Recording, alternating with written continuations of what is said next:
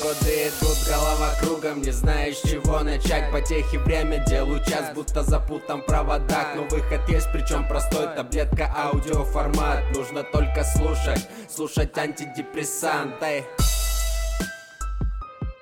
Это аудиотаблетка антидепрессант. В этом сезоне вы погрузитесь в мир телесно-ориентированной психотерапии, биоэнергетического анализа и, конечно же, эмоций. Как их проживать, как работать с депрессией, что такое психологические защиты и телесные блоки. С вами Сабина Алиева. Подписывайтесь на мой подкаст. Этот выпуск я посвящаю депрессии, ведь мой подкаст заявлен как антидепрессант, верно? Кто-то понимает депрессию как отсутствие настроения, но это не совсем так. Смотрите, существуют такие понятия, как клиническая депрессия, депрессивное расстройство, биполярное расстройство. И эта область психиатрии я туда не лезу. Поэтому, если у вас вдруг есть какое-то подозрение, пожалуйста, обратитесь к врачу. Не занимайтесь самолечением и самокопанием. А, это была официальная часть, я вас предупредила. Теперь я вам хочу рассказать еще возможные а, причины депрессии, да, с точки зрения психоанализа или биоэнергетического анализа. Периодически мы сталкиваемся с апатией, угнетенным состоянием, невозможностью получать удовольствие от жизни. Вот тут вот, кстати, очень важно. У меня такие клиенты, да, а, которые зарабатывают очень много денег, ездят по всяким странам. И вот очень часто мне клиенты говорят, вот, ты понимаешь, я приезжаю в другую страну, сажусь напротив прекрасного моря или каких-то там достопримечательностей, я понимаю, что ну все не то. Мне это не приносит удовольствия.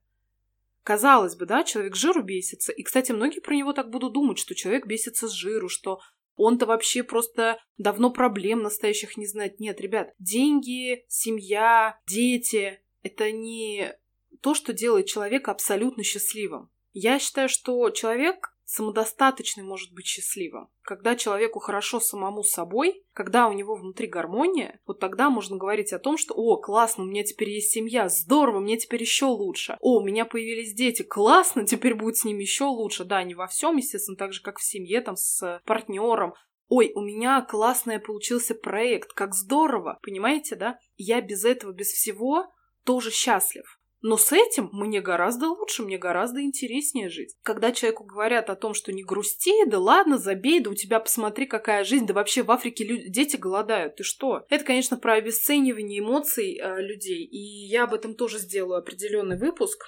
А, но сейчас вернемся, да? То есть мы, вот как я уже сказала, сталкиваемся с апатией, угнетенным состоянием, невозможностью получать удовольствие от жизни, бессонницей, да, или наоборот, чрезмерной сонливостью. Такое тоже бывает. У меня был такой клиент, который все время спал. При том, что спал на группах на моих, спал на... Ну, то есть при, при, прям периодически пытался даже заснуть на сессиях. Это тоже такое бывало. Потерей или увеличением веса, а, соответственно, аппетита, то есть когда аппетита совсем нет или аппетит чрезмерный, не голод, именно аппетит. С чувством никчемности, усталостью, отсутствием энергии и, возможно, суицидальными мыслями. Да, это тоже бывает. Да, насчет суицидальных мыслей, э, это не так, что если у вас есть суицидальные мысли, значит, это вот, наверное, депрессия. Нет, я просто просто говорю о том, то, что, скорее всего, если у вас депрессия, то, возможно, вот такие вот проявления. И вот вы вроде бы сходили к врачу, даже попили антидепрессанты, но ничего не помогает. Да, я предлагаю проблему изучить э, еще и со стороны психотерапии. Кстати, насчет антидепрессантов. Очень часто, тоже вот когда ко мне клиенты приходили, например, я жила в регионе, где психотерапия в принципе считается лженаукой, где ну вот э, вообще это считается, что вот прям зачем вообще нормальные люди не ходят к психологам? К психологам ходят только психи. И когда человек э, с таким состоянием обращал, обращается к врачу, врач-психотерапевт что, естественно, делает? Выписывает ему антидепрессанты. И антидепрессанты очень часто действуют как а, угнетающие. Поэтому, если вдруг вы тоже в том числе, вы попробовали, вы попили, вам не понравилось, вы уже все, как сказать, сделали, и вот, казалось бы, может быть, еще что-то попробовать, вот я вам предлагаю как раз сейчас, наверное, это проанализировать, попробовать. Когда я думаю о депрессии, мне приходит такая, знаете, ассоциация с могильной плитой. А, как будто человек хоронит под этой могильной плитой все свои эмоции. Смотрите, сначала хочу уточнить. Горевание ошибочно тоже некоторые считают депрессией. Это вот эта самая тема, ну что ты грустишь, что ты грузишься, ну что ты расстраиваешься. Это вот та самая история. Однако у горя есть отличие. У горя понятно, кто адресат. По поводу кого человек горюет, понятны эмоции, печаль, скорбь, все это понятно. И как телесно-ориентированный психолог расскажу о телесных ощущениях. Обычно это давящая боль в области сердца или грудной клетки. И тогда говорят, на душе тяжело, кошки скребут, щемит грудь э, и так далее. Так вот, депрессия — это отсутствие эмоций. Человек ничего не хочет, ему ничего не нужно. Кстати, с горем тоже была интересная такая история. Мне преподаватель рассказывал, что у него был, э, значит, такой клиентский случай. Женщина, у нее умер супруг. Ее все время пытались все подбодрить. Знаете, такое вот а, ну чё ты вот грустишь, ну чё ты вот, ну да, тебе же сейчас ребенка надо поднимать, ты сейчас о нем должна думать. И в итоге женщина, она заблокировала, естественно, все свои эмоции, она их всех подавляла, и э, что она получила в результате? Депрессию, потому что эмоции никак не прожиты, а горе-то никуда не делось. И вот она, по сути, свою печаль и скорбь очень сильно подавила, и, по сути, три месяца жила как э, в апатии, в такой, знаете, в очень такой тяжелой апатии. И выбираться оттуда было очень сложно, конечно, при том, что она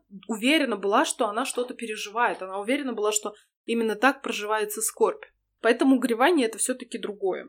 О том, какие эмоции хоронит человек, я вам расскажу в отдельных э, выпусках, потому что тема очень богатая, и я ее просто не умещу все вот вместе с сегодняшним выпуском. Сейчас важно сфокусироваться на следующем. Важно понять, как человек отказывается от своих эмоций.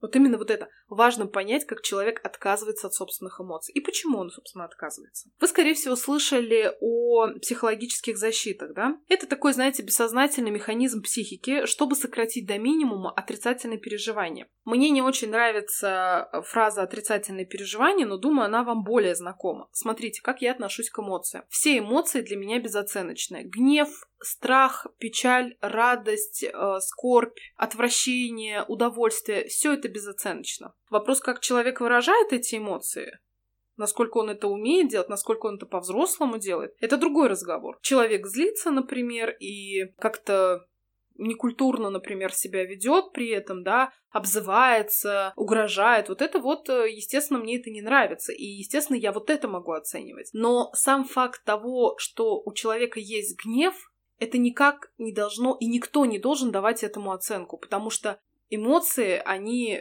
появляются у человека, и это делает нас живыми. Невозможно попытаться избавиться навсегда от гнева, чтобы быть хорошим и добрым. Это какая-то очень странная история. Тогда человек превращается в робота. А ведь важно быть живым. У меня в Инстаграме написано «из железного человека в живого». И да, я так считаю, что человек э, имеет право быть живым. У человека имеет право на все эмоции в отношении всех людей. Важно то, как он их выражает. Вот это вот важно. Вот это я считаю, да, это, это, это вот это я считаю важным. Но в любом случае, в этом подкасте я буду говорить про отрицательные переживания, как раз-таки, чтобы вам было понятно, да, что это какие-то эмоции, гнев, горе, печаль, там, страх, там, да, может быть. Человек чаще всего от таких эмоций пытается бессознательно защищаться, потому что они очень болезненные. Еще смотрите, какая штука интересная. У нас принято так, да, культурально пока что, да, мы еще вот не дозрели как-то, не доросли до такого, но, может быть, будущее поколение как раз-таки это исправят. Сейчас мы, по крайней мере, это с вами можем начать делать, это очень важно. Но, насколько я знаю, в большинстве семей э, не принято поддерживать человека, когда у него есть какие-то эмоции, не принято их выражать близким людям, не принято с родителями проговаривать свои эмоции, да. Вот скандалить, конфликтовать — это да, а вот именно проговаривать свои эмоции э, в нормальном человеческом, на нормальном человеческом языке это вряд ли. И вот что у нас принято.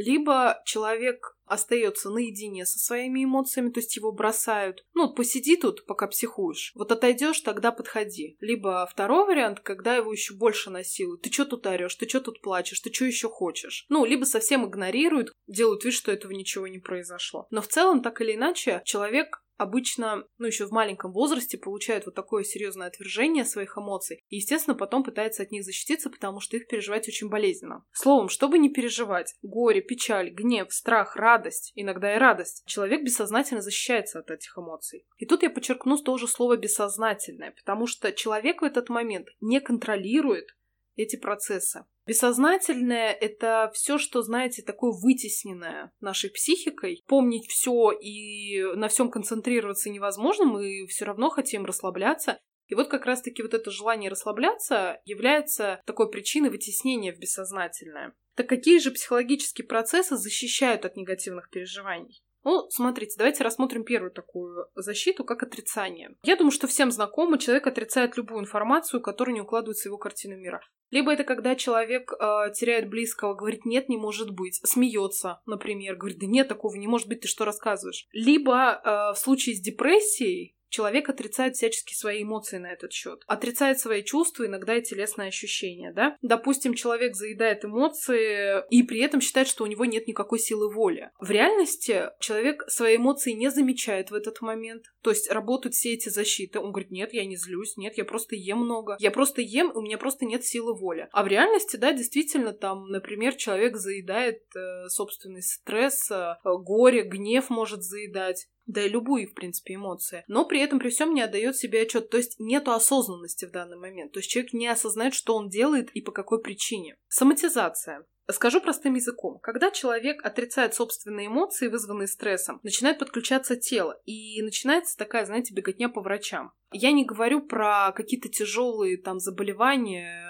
например, такие связаны, прям, знаете, с угрозой жизни, что-то рак, сердце и так далее. Я вообще не про то, что, типа, не надо ходить к врачам. Нет. Я сейчас расскажу о другом. Вот врачи очень многие знают, что очень многие пациенты соматизируют. То есть вот у них как будто нет какой-то серьезной причины. Они при этом сами толком не лечатся, да, то есть вот ну, доктором выписывает, например, рецепт, какую-то схему лечения, человек не лечится толком, то есть как-то вот на ходу, как-то на бегу, как-то непонятно очень. Либо наоборот, очень много лечится, пытается от всего лечиться. Знаете, еще есть такая история, как ипохондрия. Вот что-то такое, знаете, это когда человек, он прям реально чувствует боль, реально болеет, но это вот история с фантомными какими-то болями. Или действительно может быть какая-то реакция в организме уже, что очень сильно, которая влияет, например, вот стресс на организм, и там, где тонко, там например, рвется. Могу привести такой пример. Опытный невролог отправит при диагнозе кислородное голодание своего пациента дополнительно к психологу дополнительно. Почему? Потому что э, с точки зрения тела кислородное голодание это вопрос сужения сосудов. А сосуды сужаются от чаще всего от сильного перенапряжения мышц. Если там нет никаких биологических таких серьезных факторов, вот чтобы сужать эти сосуды, чаще всего сужают с помощью мышц. А мышцы, в свою очередь, сжимаются от э, стресса. Вот очень часто, например, а, когда болит голова, если это после тяжелого такого биологического вмешательства, операция на голову или там ранение какое-то или еще что-то, тогда у человека могут быть головные боли, связаны только с тем, что у него пережата вся шея. И тогда, если, например, помассировать шею, обычно так, да, снимают тоже головную боль. Если помассировать шею, то тогда кровь приливает к мозгу, и кислород начинает ходить, циркулировать полностью. И тогда становится легче, головная боль отступает. Это не волшебные какие-то способы. То есть, если там серьезное дело, конечно, надо идти к врачу, все в таком духе. Но я рассказываю про такие, знаете, бытовые какие-то вот вещи. В общем, соматизация это тоже серьезная такая психологическая защита, потому что телу проще реагировать, на теле все привыкло отражаться, и человек, по сути, занимается лечением собственного тела, а эмоции никуда не деваются. Аннулирование или возмещение – это когда человек пытается уравновесить стресс, не проживая его, а заменяя, как бы возмещая другим позитивным событием. Ну, типа, схожу в кино, мне станет легче, а встречусь с друзьями, мне станет веселее, а схожу на концерт, отвлекусь. Вот это тоже способ не проживать собственные эмоции и не сталкиваться с ними. Вытеснение. Подавление, по сути, вытеснение. Это, знаете, моя самая любимая такая тема, потому что большая часть моих клиентов как раз-таки с этим связаны. Это забывание стресса. Таким образом, тоже, конечно, человек не проживает эмоции. Как забывает человек стресс? Он реально просто не помнит. Он говорит, я не помню. Это, знаете, как родители тоже. А есть такой мемчик, да, ходит. В других странах, когда ребенок говорит родителю там каких-то своих переживаний, родитель говорит, прости, я был неправ, и так далее. В России говорят, не выдумывать такого не было. Ну, вот, знаете, это та история с вытеснением. Или есть люди, которые говорят, я вообще не помню свое детство. О, да, у меня клиенты такие, очень много таких клиентов было, которые приходили, говорили, Слушай, я не помню вообще себя в детстве. Я помню где-то с лет 18-19 себя, да, а вот что там было, я вообще не помню. И спрашиваю вообще, какое первое воспоминание твоей жизни? Ну, это прям совсем такой взрослый возраст, 18, 20, 19 там лет. Понимаете? Вот это тоже про вытеснение. И когда человек не помнит ничего из своего детства, вряд ли оно говорит о том, что это детство было супер счастливым и супер классным. Потому что если супер счастливые моменты, мы все-таки на них концентрируемся тоже очень серьезно. И нам вот, ну это же очень просто. То есть вы идете мимо какой-нибудь кондитерской, за запах этой кондитерской. Вы думаете, о, как классно! У меня же в детстве была такая кондитерская рядом с домом. Боже, там была вот такая женщина. Она нам продавала ромбабу или какое-нибудь там школьное пирожное, или там меренговый какой-нибудь это пирожное это все сразу автоматически, нам это все напоминает, понимаете? А тут человек вообще ничего не помнит. Это, конечно, говорит про вытеснение. Подавление или изоляция аффекта. Вот смотрите, желание отвлечься от негативных переживаний, именно желание. Это, знаете, как вот человек, он пытается, пытается, иногда у него не получается подавить, иногда что-то там да, э, выплескивается, да, это вот представьте себе кастрюлю, где кипит вода, бурлит, прямо до краев. И вы на нее ставите крышку. И вот представьте, что у вас вода бурлит, крышка вот прям, она прыгает, но вы все равно эту крышку стараетесь держать крепко, чтобы ни в коем случае ничего не выплеснулось и не убежало. Вот это что такое подавление?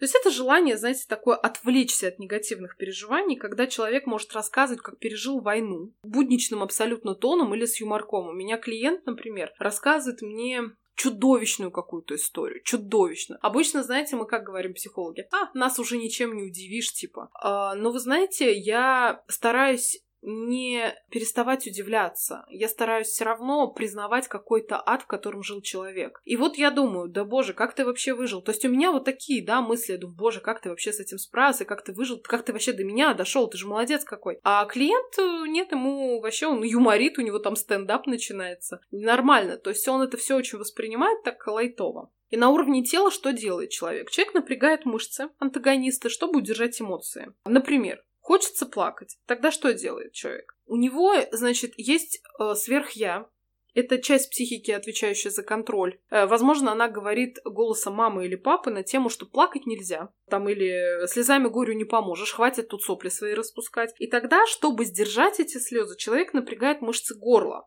И тогда как будто возникает комок. Либо мышцы челюсти, чтобы не дрожал подбородок. Или мышцы глаз, для того, чтобы не лились слезы. И такое перенапряжение, да, особенно на постоянной основе, ведет к подавлению всех эмоций. А значит, и удовольствие человек тоже не может получать. Смотрите, какая важная история. Если человек научился подавлять гнев, страх, печаль, радость, то тогда он научится подавлять и удовольствие, понимаете? Или просто, когда человек научился подавлять страх, то у него блокируется большая часть эмоций.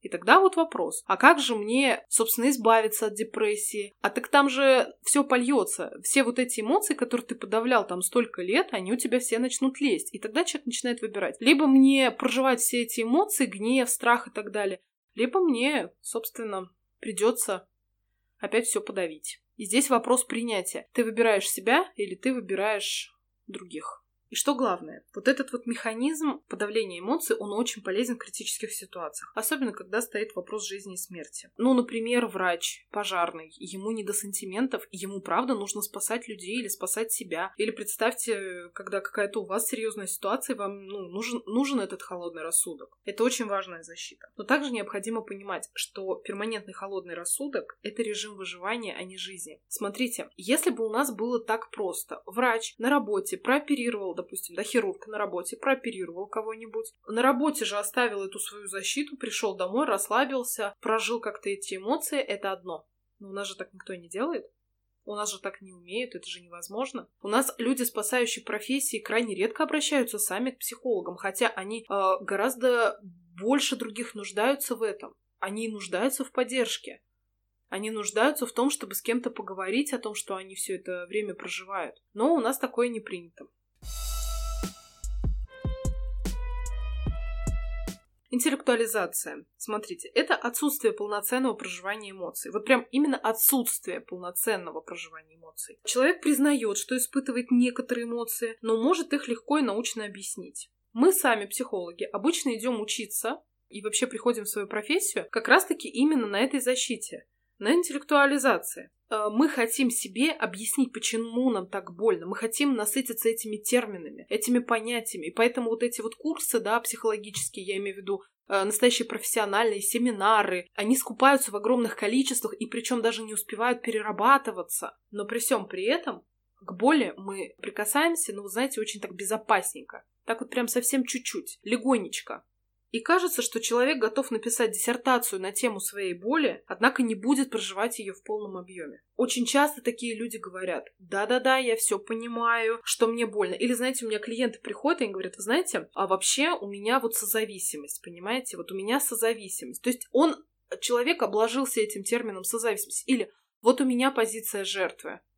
Вот давайте как-то мы так сделаем, чтобы я вот теперь перестала быть в позиции жертвы. Я вот знаю, что такое треугольник Карпмана, я вот там туда-то туда-то ходила, мне вот это все рассказали. Вот это и есть интеллектуализация. То есть, когда человек говорит не о, действительно о том, как он это чувствует, о том, как у него это внутри, а когда он говорит такими очень важными терминами и при этом при всем никак не соприкасается этой боль, с этой болью. Я тоже была там. Я знаю, что это такое. Да, действительно, это очень тяжело. Вот прям реально прикоснуться к своей боли, это прям очень-очень страшно. Я это прекрасно понимаю, не осуждаю. А просто рассказываю, наверное, про этот э, вид защиты. И такие люди, правда, не врут. Они действительно все понимают, но не осознают. Представьте, если я вам сейчас буду рассказывать о том, как я ходила в пустыне 10 дней, вы же меня поймете? Вы же правда поймете, скажете, что да, действительно, это тяжело. Я вам буду рассказывать, как там тяжело. Я буду рассказывать, какая там жара, как мне там болели ноги, как мне хотелось пить, там, да, например, как там было холодно ночью. Вы все это знаете, вы все это можете понять. Но фишка в том, что осознать вы сможете только тогда, когда вы сами пойдете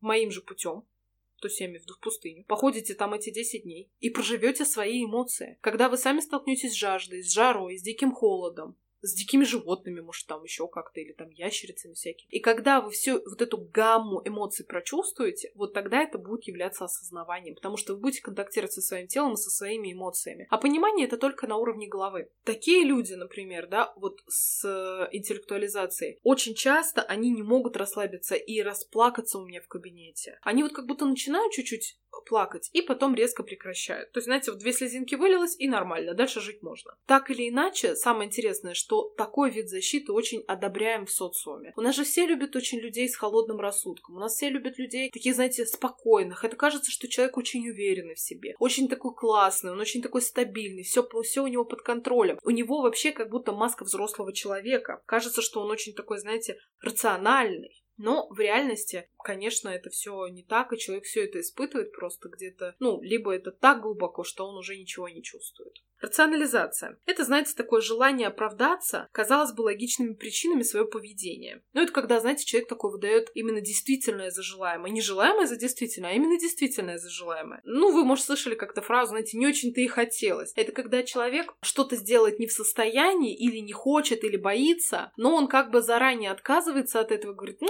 мне это не нужно, я такой щедрый, я такой великодушный. У меня была такая история личная, вы знаете, а, я, например, могла очень легко отдать все свое имущество, все свои деньги, вот, ну, вот прям очень легко, главное, чтобы только меня не трогали. То есть, на самом деле, у меня была проблема дикая со страхом, то есть, я так сильно боялась, но при этом мне казалось, что надо вот показываться именно благородной. И тогда я, знаете, вот с такого барского плеча говорила, мне не нужны эти копейки, себе забери. А в реальности это про отсутствие контакта с собственной агрессией. И вот это называется рационализация, когда рационализируешь, например, какие-то вот свои вот такие вот эмоции, защиты как-то.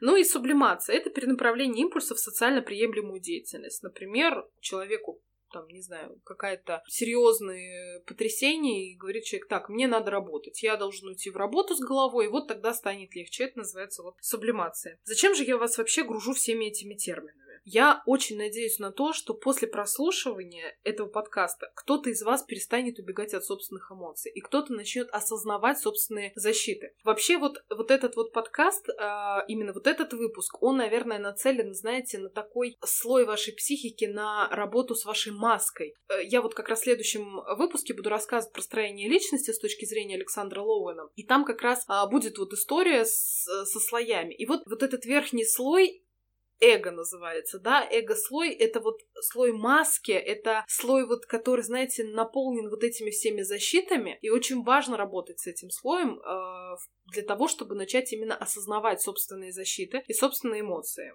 И я очень надеюсь на то, что у нас изменится вот эта вот культура восприятия эмоций, что у нас нет ни хороших, ни плохих эмоций, что это есть эмоции. У нас есть только, ну, грубо говоря, хорошее или плохое культурное выражение эмоций. Вот это есть у нас. И вот это мы можем, наверное, обсуждать в рамках это хорошо или плохо, вот мораль и так далее. Ну, как общество, как социум. Но сами эмоции, они безоценочны. И вот еще что. Ко мне очень часто ходят клиенты с запросом выключить депрессию. Человек приходит, у него говорит, у меня такая депрессия, вы знаете, я хочу так от нее избавиться, я так хочу начать получать удовольствие от жизни. И он говорит вообще, я хочу получать именно удовольствие от жизни. Удовольствие — это его хорошие эмоции. А про отрицательные эмоции, ну, я еще раз это говорю на языке клиента, а про отрицательные это эмоции он забыл, о том, что они существуют. И смысл в том, что вот все эти защиты, которые я перечислила, это некий такой, знаете, побег от реальности. Потому что в реальности мне больно, но чтобы мне этого не чувствовать, э, мне надо выдумать какую-то себе защиту,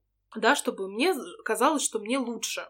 Ну, внушить себе, иначе говоря. Потому что реальность слишком болезненна. Вся проблема в чем? Психотерапия как раз-таки соединяется с этой реальностью человека. И тогда, когда человек вот приходит на психотерапию, говорит, а вы, пожалуйста, можете избавить меня от депрессии, чтобы у меня ну, начали только хорошие эмоции вырабатываться. И я говорю, что нет, потому что это нереально, а, нереалистично. Основной смысл в том, что когда я соединяю человека с реальностью, ему становится еще хуже, потому что да, он от этой боли бежал, там, может, 30 лет бежал, 40 лет бежал. А тут надо опять с этой болью соединиться, и я еще предлагаю это все прожить. Господи, какой кошмар и ужас. И я всегда говорю, что только действительно самые такие смелые люди идут в это, и действительно смелые люди идут до конца, потому что я много раз видела, как человек сруливал с этого пути. А, например, человек приходит, начинает вот контактировать с реальностью, все говорит, да-да-да, я понимаю теперь, как это важно, понимаю, как это нужно, начинает контактировать с реальностью, становится невыносимо больно, клиент осознает, что жизнь в браке невыносима и чудовищна. Та сторона вообще не видит диалога, не хочет никак э, менять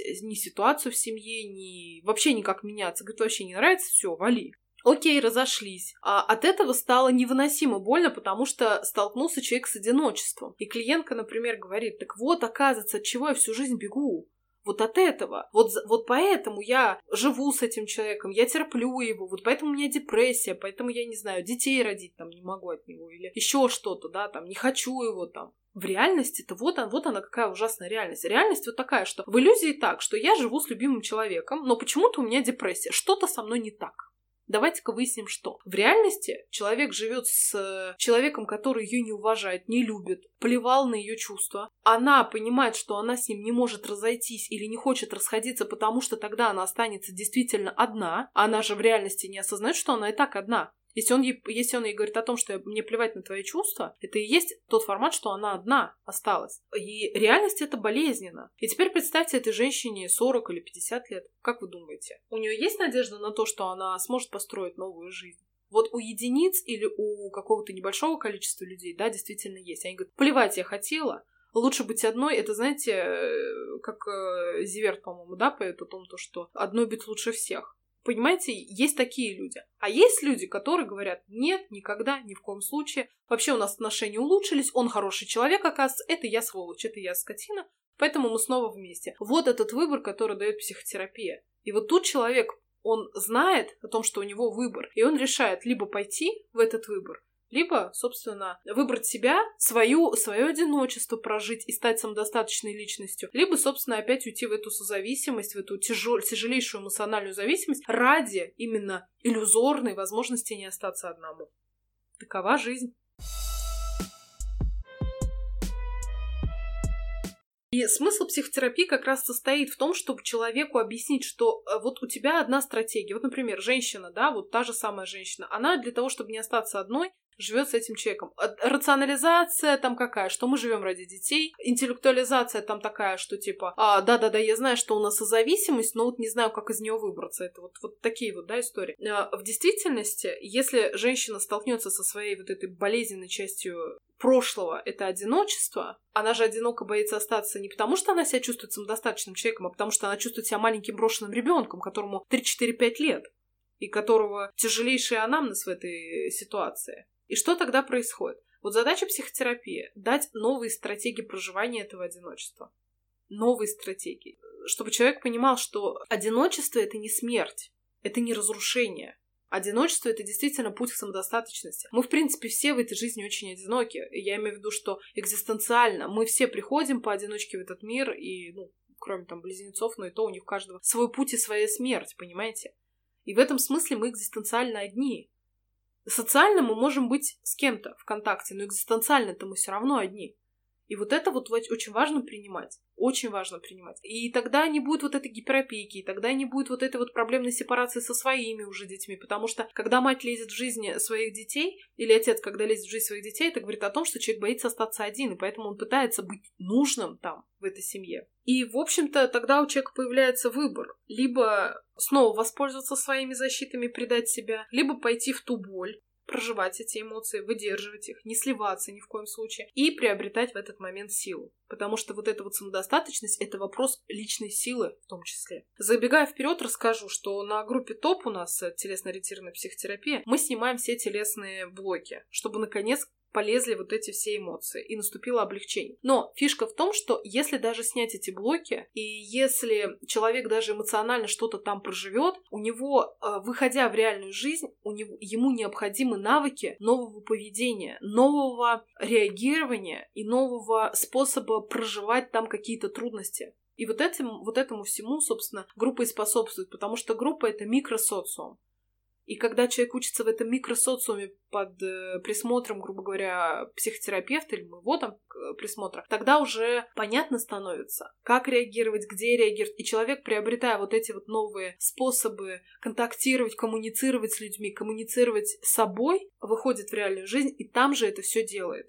Это очень важно. В общем, я буду очень рада обратной связи в моем инстаграм э, Алиева, нижнее подчеркивание, Себи. Пишите, пожалуйста, в директ, что вы думаете, что вы чувствуете, и напишите, пожалуйста, как вам для э, прослушивания. Это тяжелая информация или это очень легко и классно было? Может быть, что-то вы хотите от меня дополнительно услышать. Может быть, вы хотите задать какой-то вопрос, да, чтобы я, например, это в будущем подкасте озвучила. Это очень важно для меня. И также будет очень здорово, если вы поделитесь этим выпуском в своих соцсетях, чтобы как можно больше людей узнало о возможных причинах угнетенного состояния, ну, конечно же, про эмоции, психологические защиты. До среды.